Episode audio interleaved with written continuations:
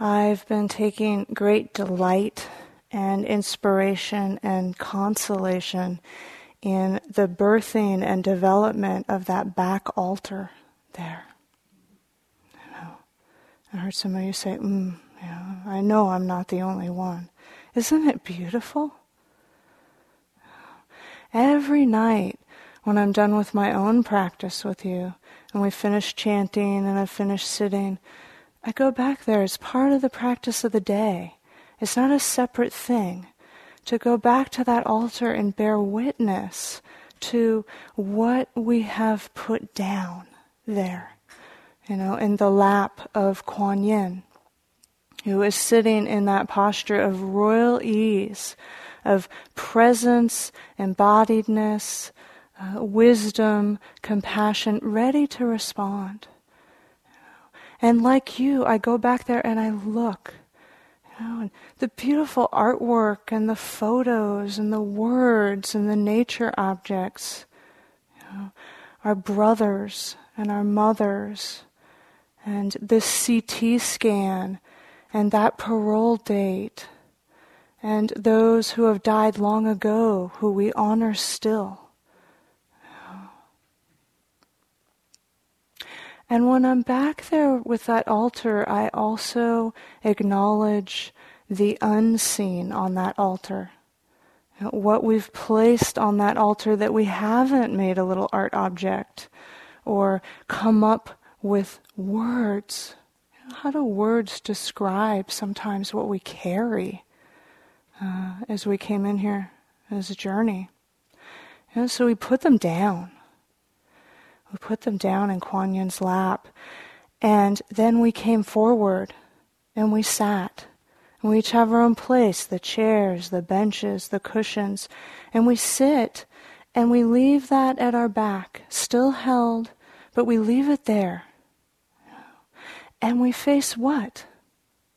You know, we face the Buddha and we face Prajnaparamita. So we turn in the direction of wisdom in both its masculine energy and feminine energy. There's a number of you who have been asking me in the last few days, who is this beautiful statue up front? My apologies that we have not introduced her sooner formally. This is Prajnaparamita, archetype of the mother of the Buddhas. And Prajnaparamita is the term that means the perfection of wisdom. So it's not so much the physical womb of the mother of the Buddha. That was Maya, Queen Maya. But it's more the womb that we all pass through, that awakening arises out of. So we put down our burden of heart, and we turn towards this wisdom, and the whole thing passes through, right? It's like we're sitting in the middle of this, literally. You know, on one side, there's the manifestations of wisdom. On the other side, there's our stories and our lives and what we've been shaken by and touched by, and we sit in the center. You know? There's an incredible physical dynamic in this hall.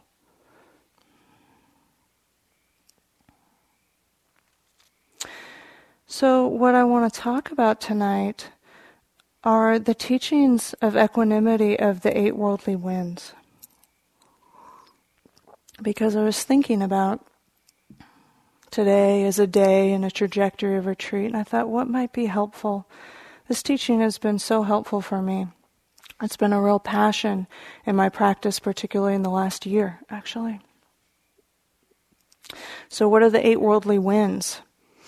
Sometimes when we're not familiar with the teaching, it's enough of a challenge just to remember what they are. And I know we aren't in a very conceptual place at this point, so whichever ones you remember are probably the ones you need to work with right now. So they are gain and loss, pleasure and pain, praise and blame, fame and disrepute. Gain and loss, pleasure and pain, praise and blame, and fame and disrepute. So they're pairs. And they cycle endlessly through our being human, living a life.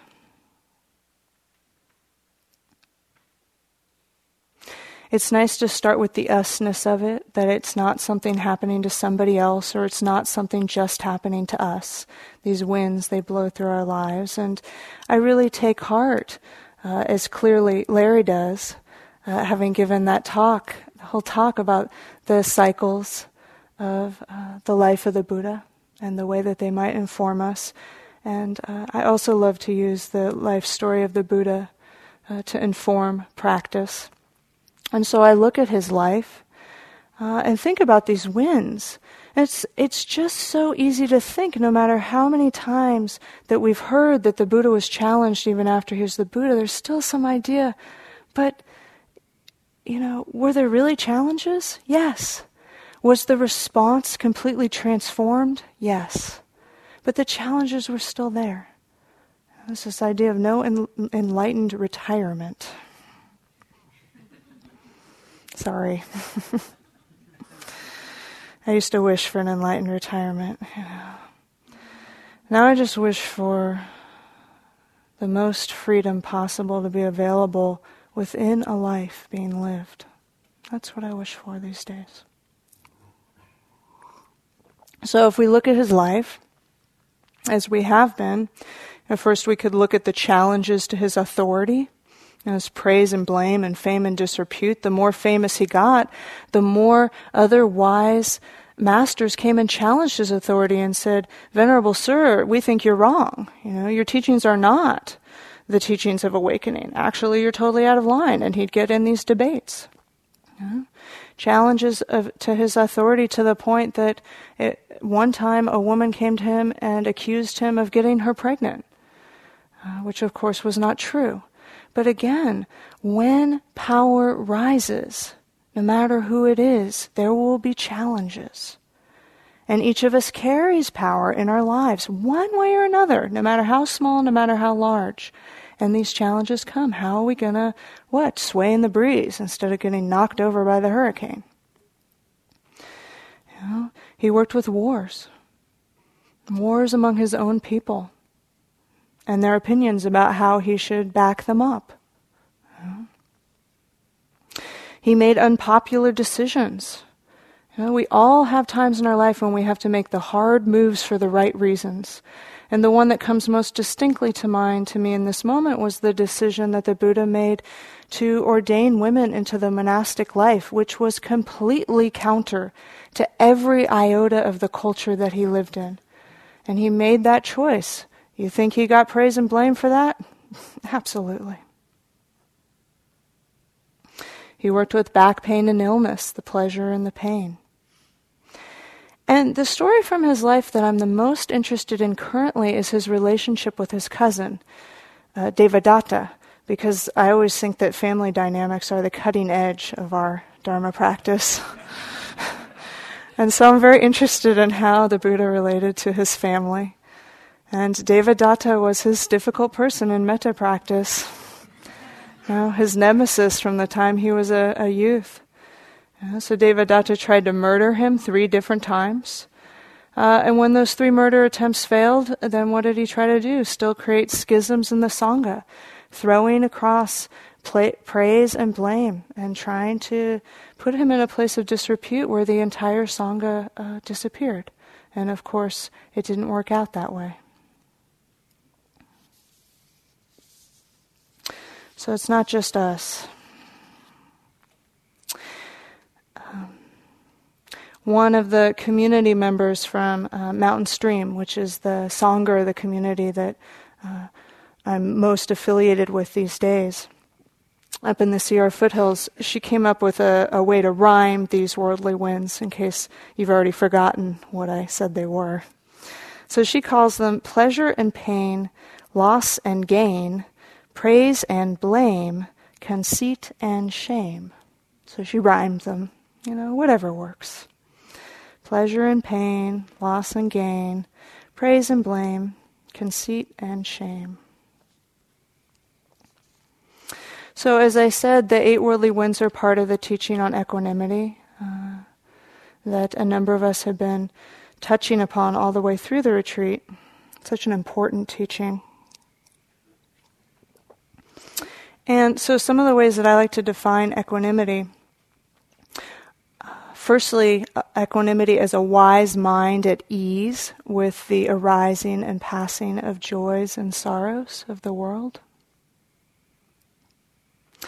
And my favorite current definition of equanimity is a balance of the unruffled heart and mind, grounded in wisdom, which supports a deep caring and an appropriate response.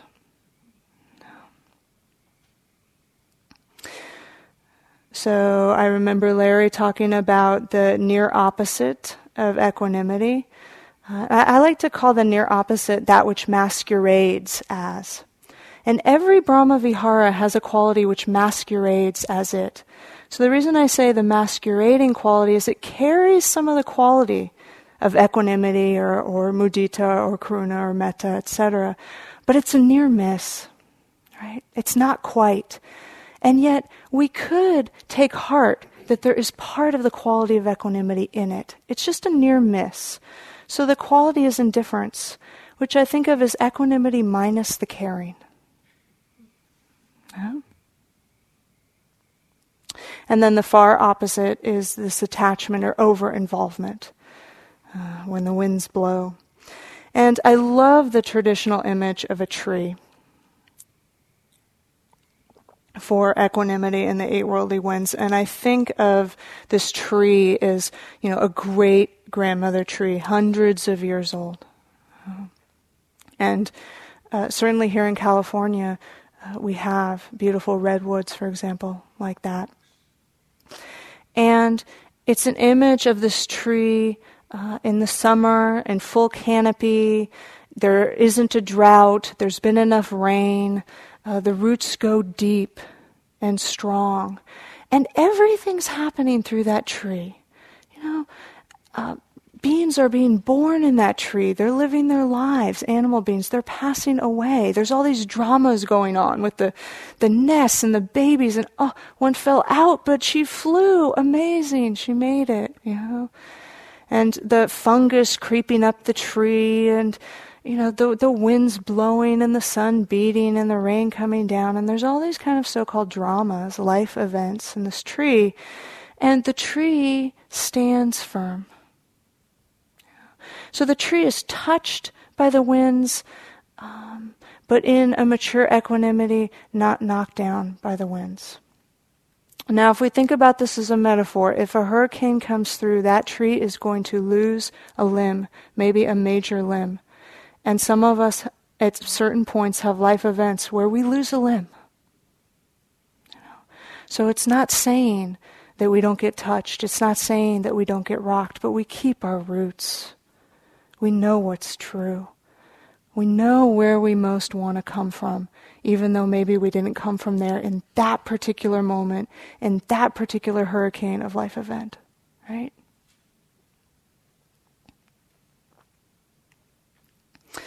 So I want to talk about some of the wisdom aspects of the eight worldly winds, some tools and practices, and just kind of weave through some stories of how different people that I respect have worked with the eight worldly winds skillfully.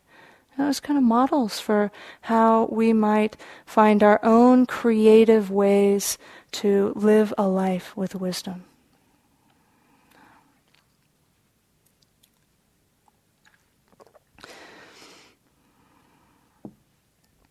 So I'll start with a quote from the Buddha. And this is from the Failings of the World Sutta. And it goes like this. Gain, loss, status, disgrace, censure, praise, pleasure, pain. These conditions among human beings are inconstant, impermanent, subject to change. Knowing this, the wise person, mindful, ponders these changing conditions. Desirable things don't charm the mind. Undesirable ones bring no resistance. One's welcoming and rebelling are scattered, gone to their end, do not exist. Knowing the dustless, sorrowless state, one discerns rightly, has gone beyond becoming, to the further shore.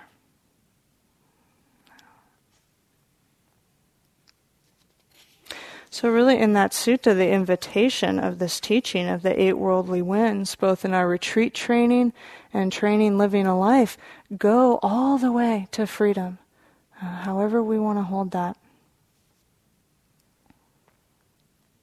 It will be no surprise to anybody that I'm about to talk about the 3 characteristics. It seems to be a favorite topic on this retreat.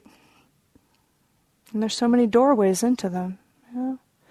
Every aspect of our practice leads to these 3 wisdom aspects. So we'll start with suffering. And in terms of the 8 worldly winds, I want to talk about the hope-fear duality and the clinging that arises when we get caught in this other pair of hope and fear. We really get rocked by the winds when we get devoured by hope and fear duality. So if we look at ourselves honestly, we know that we are all creatures longing for comfort. We're thirsty to get our own way. And we hope for the positive and we fear the negative. For me, the teaching about hope and fear came most fully alive, just to come full circle back to the very first Dharma talk that I gave about mindfulness of the body and taking care of the body. This teaching became the most alive during that process of caring for this old knee here when it got injured on retreat all those years ago. And I really fell into quite a despair. I had such an idea that practice equaled sitting and walking, and that if I couldn't do that, then freedom wasn't available. It was really a setup for suffering. And I went to one of my teachers at that time, and I'm very grateful to him because he decided to pull out the sword of compassion with me. And instead of going, he had already done the, oh, Heather, I'm so sorry. It's okay, honey. There's no shame in going home, you know. And I said, no, I'm not going anywhere, you know. So we'd already gone through that part. And so I came back in and I was feeling really down and I was very caught up in myself and these worldly winds, you know. It's painful and I've lost my practice and the whole thing. And he just looked at me and he said, you want a teaching? And I said, yeah, I need a teaching. And he said, Heather, the teaching for you is let go of all hope.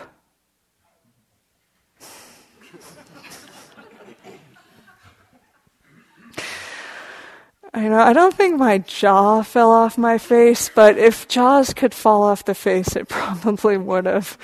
I just thought, what? And it became an open question for me. What does this mean to let go of all hope?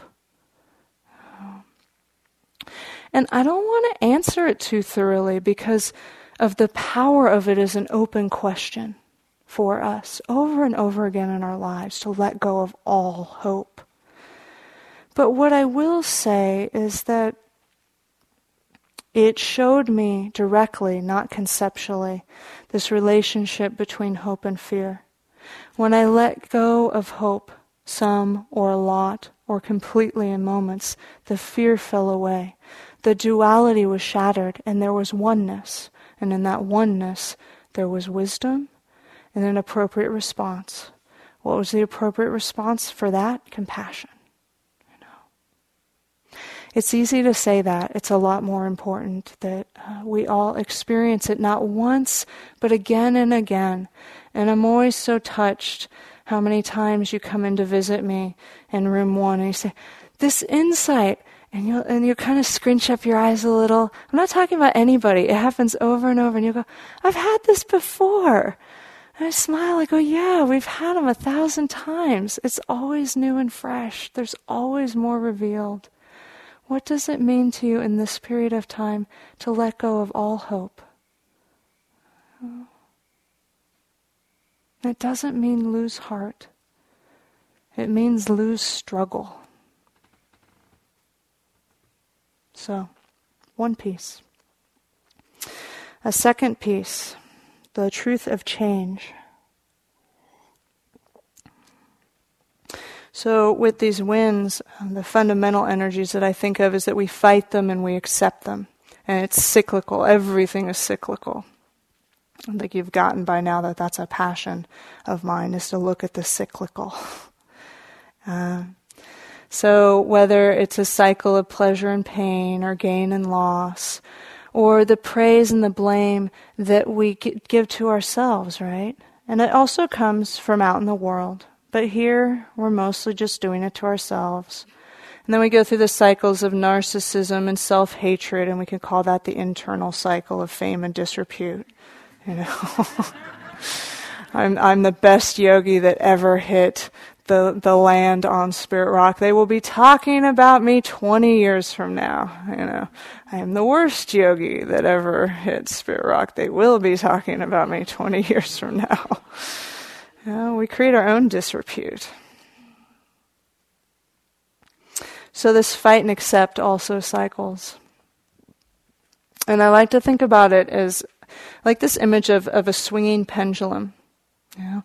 And how do we find the middle way? Because the Buddha could have said anything when enlightenment arose within him. And what was the very first formal teaching before even the Four Noble Truths came out of him? It was, my friends, there are two extremes which ought to be avoided by one who has gone forth on the spiritual path. What two? You know, indulging and denying. Basically, you know, overindulging and overdenying. Extremes. Where's the middle way in all this? So with these winds, where is the middle way is a key question. So I like to think of a pendulum. And because you've been on retreat a long time, I didn't want to actually bring a prop, because if I was swinging something, first of all, a lot of your eyes are closed. Second of all, it might be really overwhelming at this point. So just use my hands. So it's like, okay, here is the extreme of pick your favorite worldly wind duality that's been living through today. They come into predominance. They come into the foreground, and then they move to the background, and then another one moves to the foreground and the background. Everything's like that. So pick your favorite one. You know, maybe we'll do gain and loss just for experimental purposes. So over here is, you know, I've got it. Over here is, I've lost it. And they're extremes. And one feeds the other because of the hope-fear duality, right? So it's like, I've got it. And then whatever it is. And then the fear arises, but what if I lose it? What if I'm going to lose it? I'm going to lose it. And then we freak out over here. And it swings, right? And we start small. It's just, wow, this meditation's really great. I've got it. What if I lose it? Uh-oh, I'm going to lose the concentration. We swing over here. Well, you know, I better bear in a little more. Well, maybe I should relax. And we go back and forth, and all the hindrances get kicked up. And what happens is it swings more and more. Without mindfulness and wisdom, it just swings more and more. And pretty soon we're doing this. And it gets more and more extreme. I mean, we've all seen this in moments. But why I like the pendulum image is because if you just look, here's where we get the most extreme. Here and here, these two hands. But what is in the middle? There's nothing but space here. It's space pregnant with the possibility of an unhabituated response. Space. I mean, really, look, feel, there's so much space. We get so caught up in the extremes. And the winds are extreme. But the very extremes themselves could be indicators to us to say, extreme. Where's the space?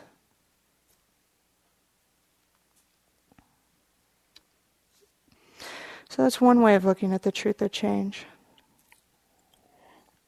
Another way of looking at the truth of change in this teaching is understanding relationships. And thinking about the interpersonal world.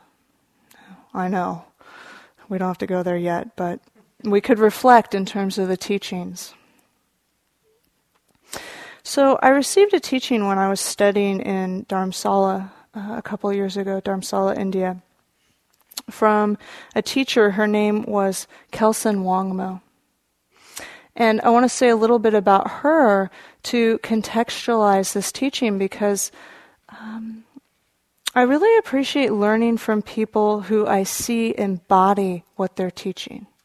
And I really feel like she embodies this teaching of understanding changing relationships. So she's German by birth, and she went and ordained in the Vajrayana tradition, the Tibetan tradition, when she was 18 years old. And she began studying at that time for a degree in that tradition which is called the Geshe degree. And basically the Geshe degree, in terms of a Western equivalent, is a PhD times 4.5. So a PhD, if conditions are conducive, takes about 4 years. A Geshe degree takes 18 years for the first level of Geshe, and then it goes up from there. And Geshe is a title for teacher in that tradition. And so she began studying, this young 18-year-old woman. When I studied with her, she's a few years older than I am, and she had just completed her degree. But there was a problem.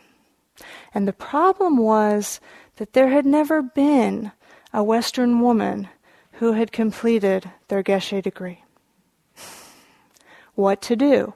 And she ran smack into an entire thousands of years of basically a patriarchal model of the tradition, you know, where all of the Geshes were male.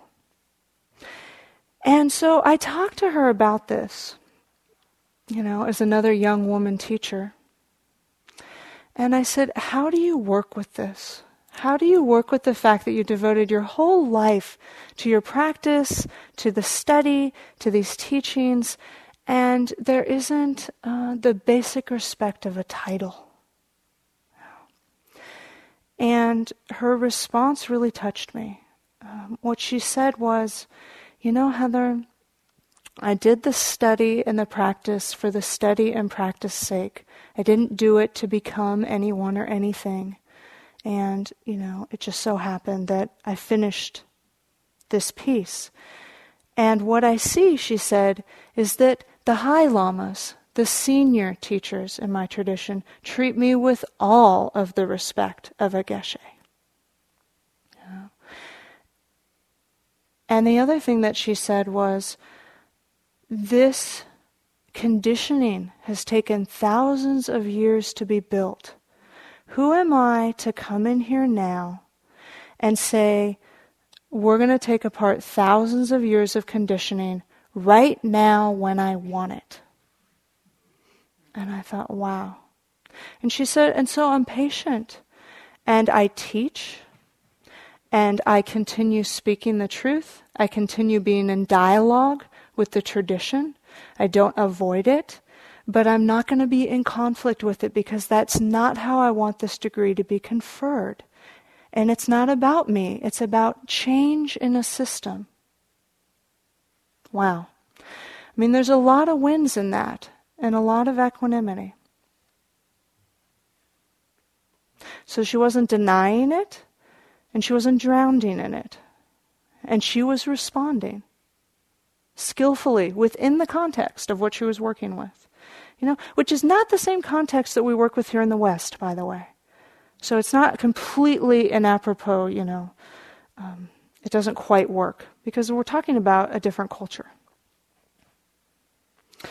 So the teaching that she offered was a teaching of understanding changing relationships.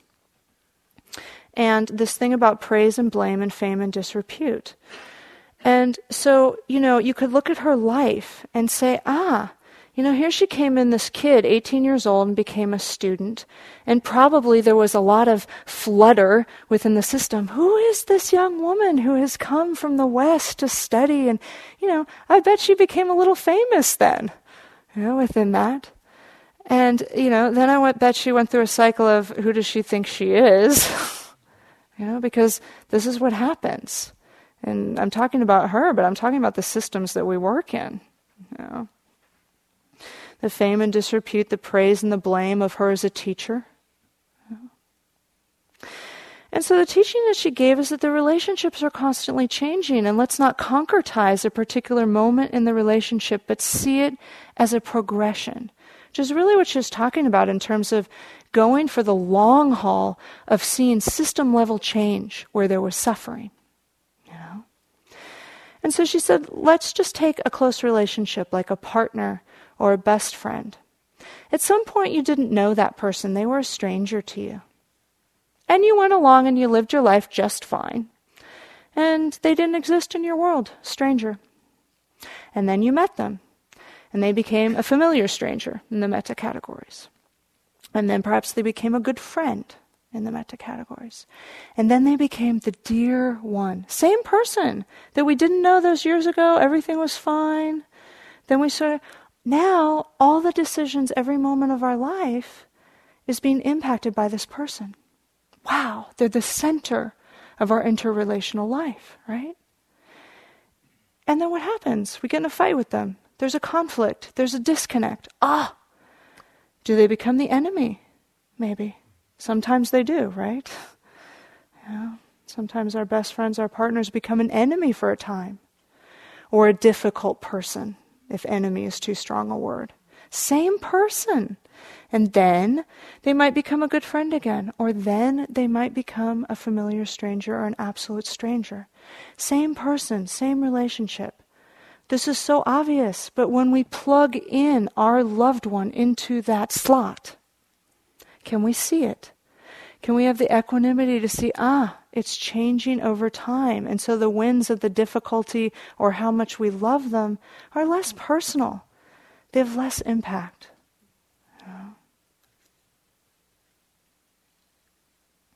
It's a great teaching. I use it in my daily life all the time. So I'm happy to let you know that after I left Dharamsala, actually conditions came together for Kelsang Wangmo that she has been formally conferred the title of Geshe, with all of the honors that is offered. So that's a happy ending to that story. But I really appreciated the spirit that she brought to it, and that she was willing to blow in the winds and be touched by the winds and stay clear and compassionate and proactive and patient. We can do that.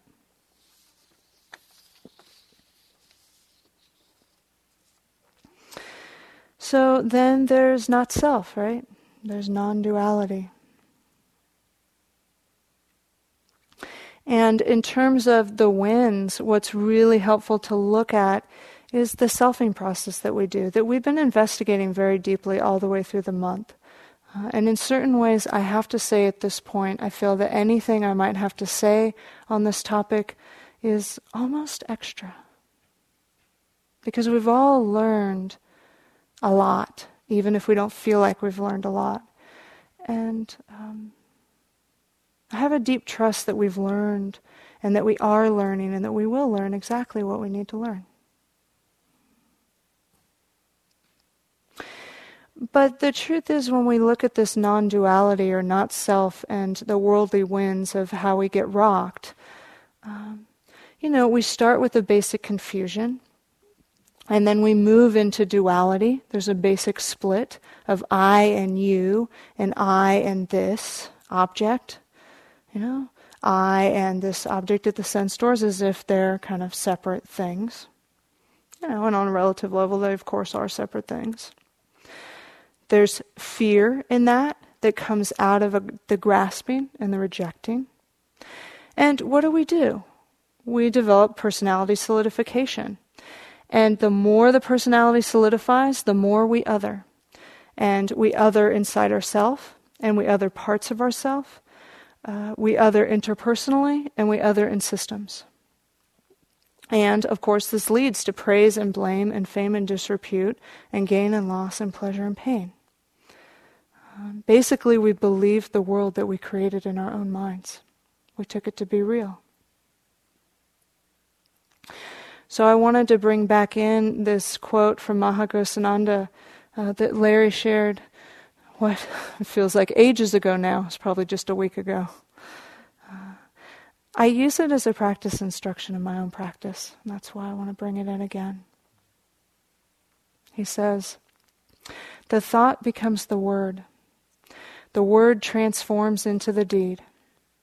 The deed hardens into the character. The character manifests as the destiny. So, Watch your thoughts with care and let them spring from love, out of respect for all beings.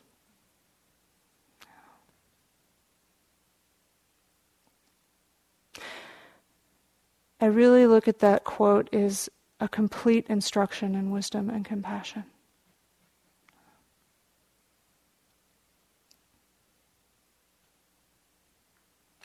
When we drop into our own understanding, as we do, we slip behind the lines of the mental chatter that we believe and rest in what could be called the single taste of the winds blowing. It's just winds blowing at that point. It's just, oh, painful experience. Oh, pleasurable experience. Oh, a sense door experience imputed with the label gain. It's just the winds blowing. And there's an ease with that. We can relish in our own humanness instead of drowning. So I thought I would just go through these 4 pairs and talk a little bit about each one in terms of some practices. And the first duality is this pleasure and pain. And the aspect that I wanted to highlight with this particular duality is how do we practice with these bodies?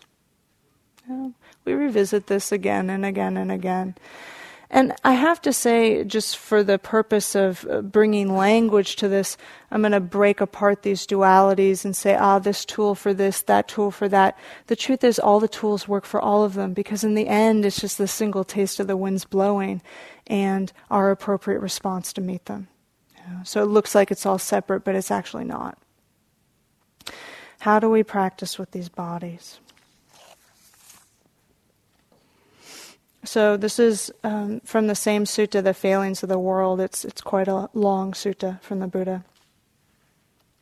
He says, "In the sky, O practitioners, various kinds of winds are blowing. Winds from the east, the west, the north, the south. Winds carrying dust, and winds without dust. Winds hot and cold, gentle and fierce. Similarly, monks, there arise in this body various kinds of feelings. Pleasant feelings arise, painful feelings arise, and neutral feelings arise." Just like the winds. Some of them are carrying dust, some of them are hot, some of them are cold. Vedana, right? Pleasant, unpleasant, neutral. Bringing in the life story of the Buddha and my interest in his connection with his cousin Devadatta. Devadatta's second murder attempt on the Buddha was by his own hand. I'm sure some of you have heard this story. The first murder attempt, he actually tried to get somebody else to murder the Buddha, and of course, when that person came in contact with the Buddha, the presence of the Buddha, he just walked away and went back to Devadatta and said, "Forget it, find somebody else to kill this guy, I'm not doing it." So Devadatta took things into his own hands and said, "Okay, I'll take him out myself." And he, this occurred in Rajgir, in the area of Vulture's Peak. And so Devadatta went up on the mountain and he found a large boulder. And he knocked it down the mountain to kill the Buddha. And the way that the story goes is, as the boulder fell down this mountain, it hit another boulder and diverged from the path of the Buddha, yet a sliver from that boulder got dislodged and pierced the Buddha's foot and drew blood. So the Buddha did not get by unscathed by that. And we too do not get by unscathed. Sometimes we do, and sometimes we don't. And those are the winds. So I'm curious, in occasions like that, what is the Buddha's response? So this is from the sutta called the Stone Sliver. I have heard that on one occasion the Blessed One was staying near Rajgir. Now at that time his foot had been pierced by a stone sliver. Excruciating were the bodily feelings that developed within him, painful, fierce, sharp, racking, repellent, disagreeable. You know, I mean, we haven't been hit by slivers in our feet, I hope, but we all know these sensations. We've been sitting here long enough. Painful, fierce, sharp, racking, repellent, and disagreeable. So what did he do? But he endured them, mindful, alert, and unperturbed. I love that word, unperturbed. Not a great word. Having had his outer robe folded in four and laid out, he lay down on his right side in the lion's posture with one foot placed on top of the other, mindful and alert. Okay, that's a pretty high bar. No. I'm not saying that we've always responded to painful physical sensations in the body with that level. And yet, when I look at this in a different way, I think, what did he do? First of all, he didn't freak out. Second of all, he didn't lash out. Thirdly, there was mindfulness, which we all know how to do in moments. And fourthly, there was a skillful means of a compassionate response. He didn't keep walking. He was going somewhere. He didn't keep walking, oh, I'm fine. My foot's bleeding all over the place and, I'm fine. He laid down and said, the body is in pain. I could lay down, mindful and alert. Yeah. We can learn from this. Pleasure and pain in these winds, because what happens? We lash out. We lash out internally and externally. We lose mindfulness and get caught up in the story. And we don't take care when there's pain. Pleasure, again, we get consumed and we move out of ourselves. And you could also say we don't take care of ourselves because we're actually lost in the storm of pleasure. And we'll chase after that thing at all costs. Totally lose ourselves.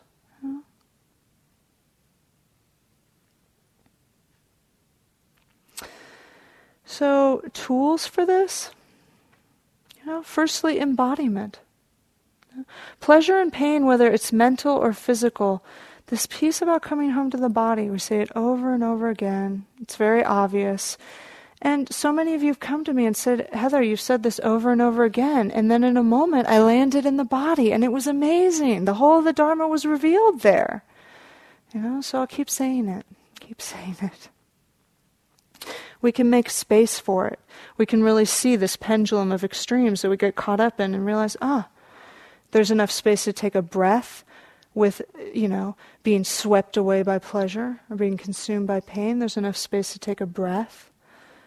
There's enough space in the world to hold the intensity when it gets intense.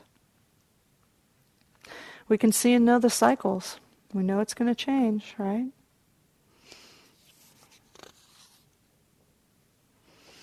Okay. Gain and loss. I thought I would speak the unspeakable and talk about leaving the retreat. I know we're not supposed to talk about that yet, but it's on our minds, right? It comes, it goes. It doesn't have to be the whole of our reality because we're here. And truthfully, an entire lifetime is going to come and go before we walk out the door. And that's wonderful and amazing. And yet the mind leans forward. And gain and loss, right? What do we gain by leaving here? Maybe we gain friends, family, technology, a mocha, a movie, choices that we don't have here in the simplicity. It's a lot of gain. Maybe. Depends on how we interpret it. I mean, all these things are really about perspective and interpretation. And one thing that can be a gain today is a loss tomorrow. And what do we lose? My practice, my concentration, my insight, the depth, the simplicity, the silence. How am I going to bear this? Can I face the world in this vulnerability? And it feels like a loss. So how do we work with this? One thing that comes to mind that feels very important is thinking about ground. And remembering that when the Buddha was rocked by the winds of the 10 armies of Mara, he touched the earth. And we could too. You know, we can walk on the earth. The earth is our witness to our right to have an appropriate response to this moment. You know, it's our witness to all the good intention and sincerity of our practice. We can touch the earth. We can ground when we're feeling really swept away with the... the gain and the loss. Ground is so important in the cycle of the retreat. The energy gets big. You know? Everything gets more in a different way. And I don't want to talk about it too much because I don't want to give you ideas about how it's going to be because who knows. But it is a different cycle that we're in now. Ground's important. Sometimes at this point in the retreat, I go up in the hills when I've sat it myself and I just sing. I just take a big breath and just sing and feel my feet on the ground, and the space and the earth, and just feeling the longing to step into the gain sooner and the grief of the perceived loss. And none of it's as real as we think. Just let it move through. Notice I say I go up in the hills. I don't do it down here.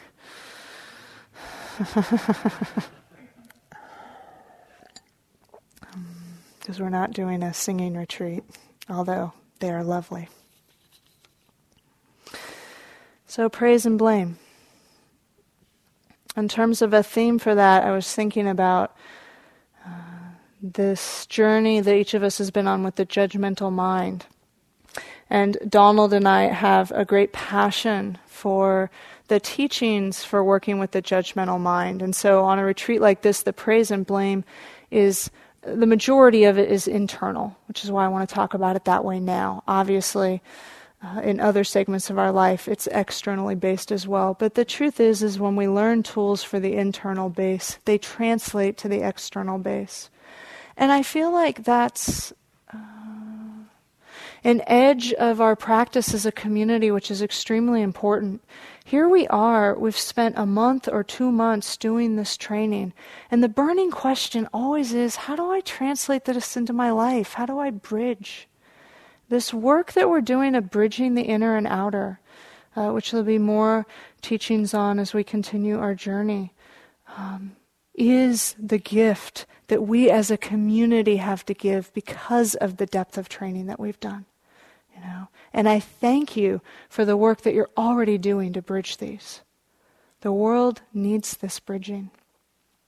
So we'll work with the internal praise and blame in terms of what I'm about to share, knowing that we will each find our way to creatively translate that into the external praise and blame.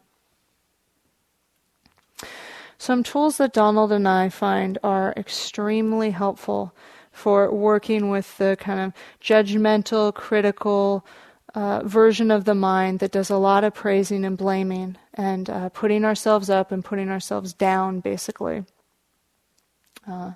Firstly, a basic tool but very important, the noting practice. Knowing what we're doing when it's happening. Ah, caught in a cycle of praise. Ah, caught in a cycle of blame. If we can start there, then there's all these choices available. Without that moment of mindfulness, there aren't so many choices available. Working with it in the body and listening to the echo, the somatic echo, is really important when we notice that we're in one of these cycles, any of the winds, really. We can name it, and then we feel it. It's exactly the same as the Brahma Vihara practice. We drop in a phrase and then we feel the echo in the body. We listen for the echo. We can do the same with the mental noting practice, and it really helps with these worldly winds. The Brahma Viharas themselves are tremendous antidotes when we're being rocked by the winds, and we choose the flavor that feels most applicable in the moment. You know? Metta, Karuna, Mudita, Upeka. Sometimes it's the cousins, gratitude, forgiveness. when we get very, very caught in a worldly wind cycle, to just simply say, okay, this is true, and I'm going to bring in actually a different set of thoughts really helps. You know, these Brahma Vihara wishes. Inquiry can play a role at a certain point. Dropping in and asking an open question. You know, what does this cycle of praise have to reveal? What is the deepest wisdom that this cycle of blame has to reveal? And it's an open question. We can't conceptually answer it, but we can drop in the question with the intention to hear the wisdom that's available. When, what, how, we don't know. So then this last pair, fame and disrepute. Again, it's kind of interesting to look at this in a retreat environment because we tend to think of fame and disrepute as primarily externally based, what others do to us. And yet, we're our own superstar and our own,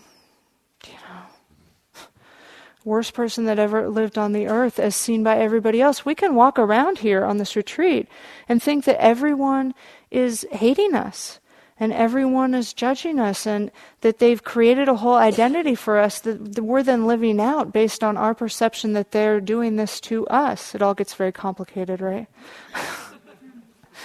And actually, we're just walking around going down to get some tea.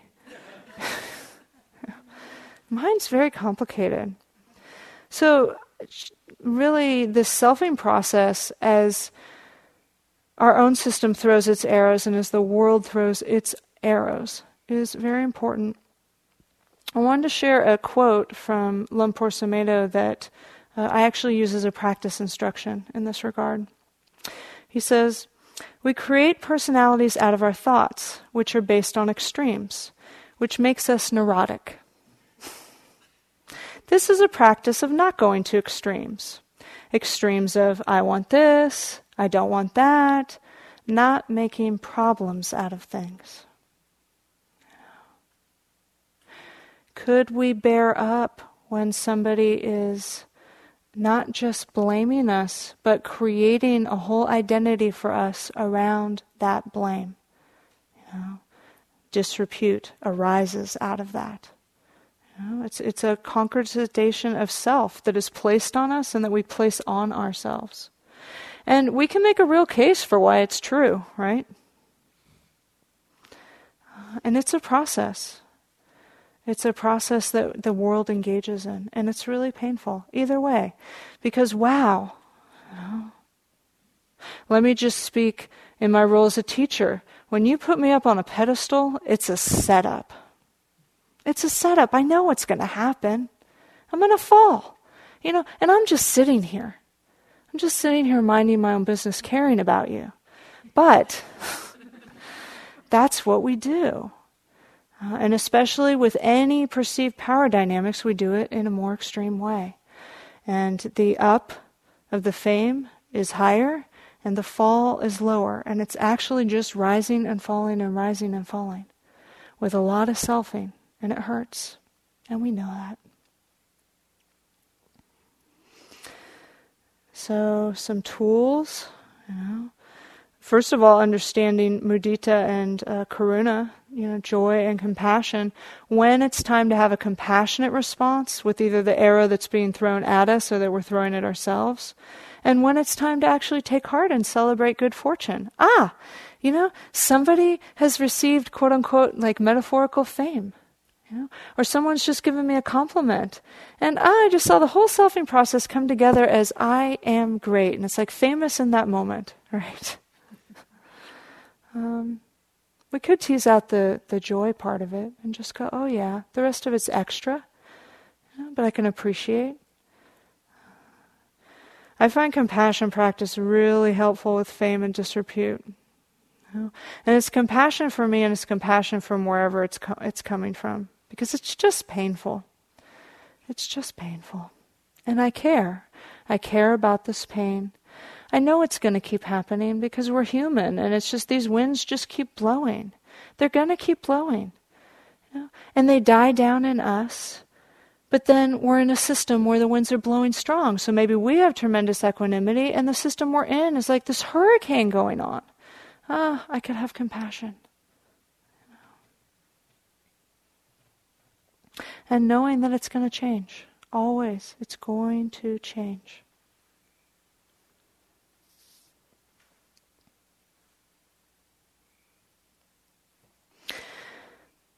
So I'll tell you one more teaching that my teacher from Thailand gave me a different year. So I told you one year, the teaching that he gave me for the whole year was, take care of the body, Heather. You know, not some great study, not some great retreat, not some great meditation practice, just Heather, take care of the body, would you? That was one year. A different year, I sat down with him, and I said, okay, what should I practice for the next year? Now, that's a heck of a question. And yet, you know, sometimes we ask our teachers that, what should I practice for the next year? And he said to me, Heather, for the next year, I want you to practice this. No matter what you're doing, he basically said, forget meditation. You know, you're going to meditate. I know you're going to meditate. This is a practice for meditation, non-meditation. Every moment of your life for the next year, practice this teaching. The teaching is, no matter what you're doing, no matter what you're saying, no matter what you're feeling, no matter what's going on in your world, notice the liking and disliking of it. And when you notice the liking and disliking of it, what he said was cut out. And what he meant was have the mindfulness of it and then move into a place of more spaciousness, more freedom, more appropriate response than acting out of that habit pattern. It sounds really easy. I spent a whole year doing that all the time. You know, so cycles, right? Sometimes it was incessant, sometimes it was tiresome, sometimes I forgot, sometimes it was illuminating.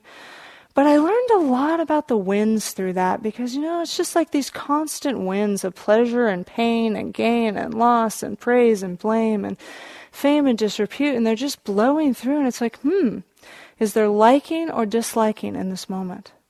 Could I stop the cycle of dependent origination right there? Now, I am very relieved that he did not say to me, no matter what you're doing, no matter how fast you're moving, notice Vedana every second. You know, he gave me a break. By saying notice liking or disliking, what he meant was, if you don't catch the Vedana of pleasant, unpleasant, neutral, and it goes to liking, that's fine. Catch it right there and stop. You know, incredible practice for the winds of our lives.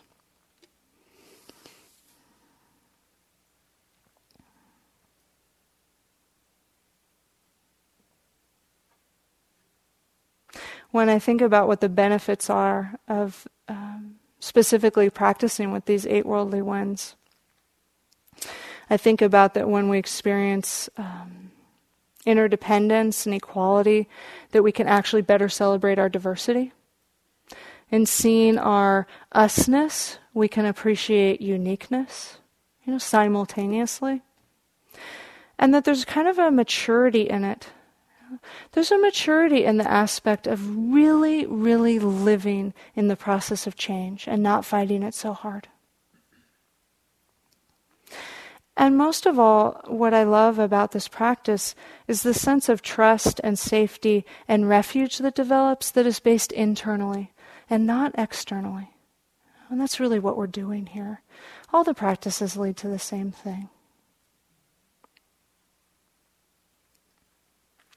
So I'll leave you with a quote that's actually attributed to Kuan Yin, which is one of the archetypal manifestations of compassion. She says, "The winds of circumstance blow across emptiness. Whom could they harm?" Say it again. "The winds of circumstance blow across emptiness. Whom could they harm?"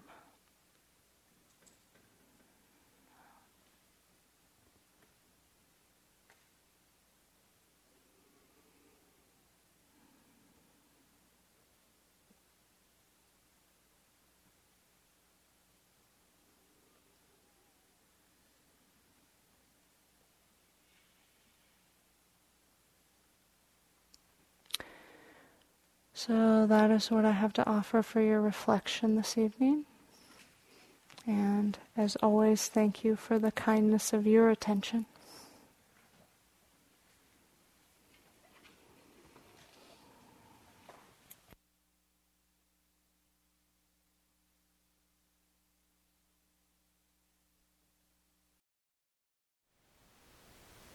Thank you for listening. To learn how you can support the teachers and Dharma Seed, please visit dharmaseed.org/donate.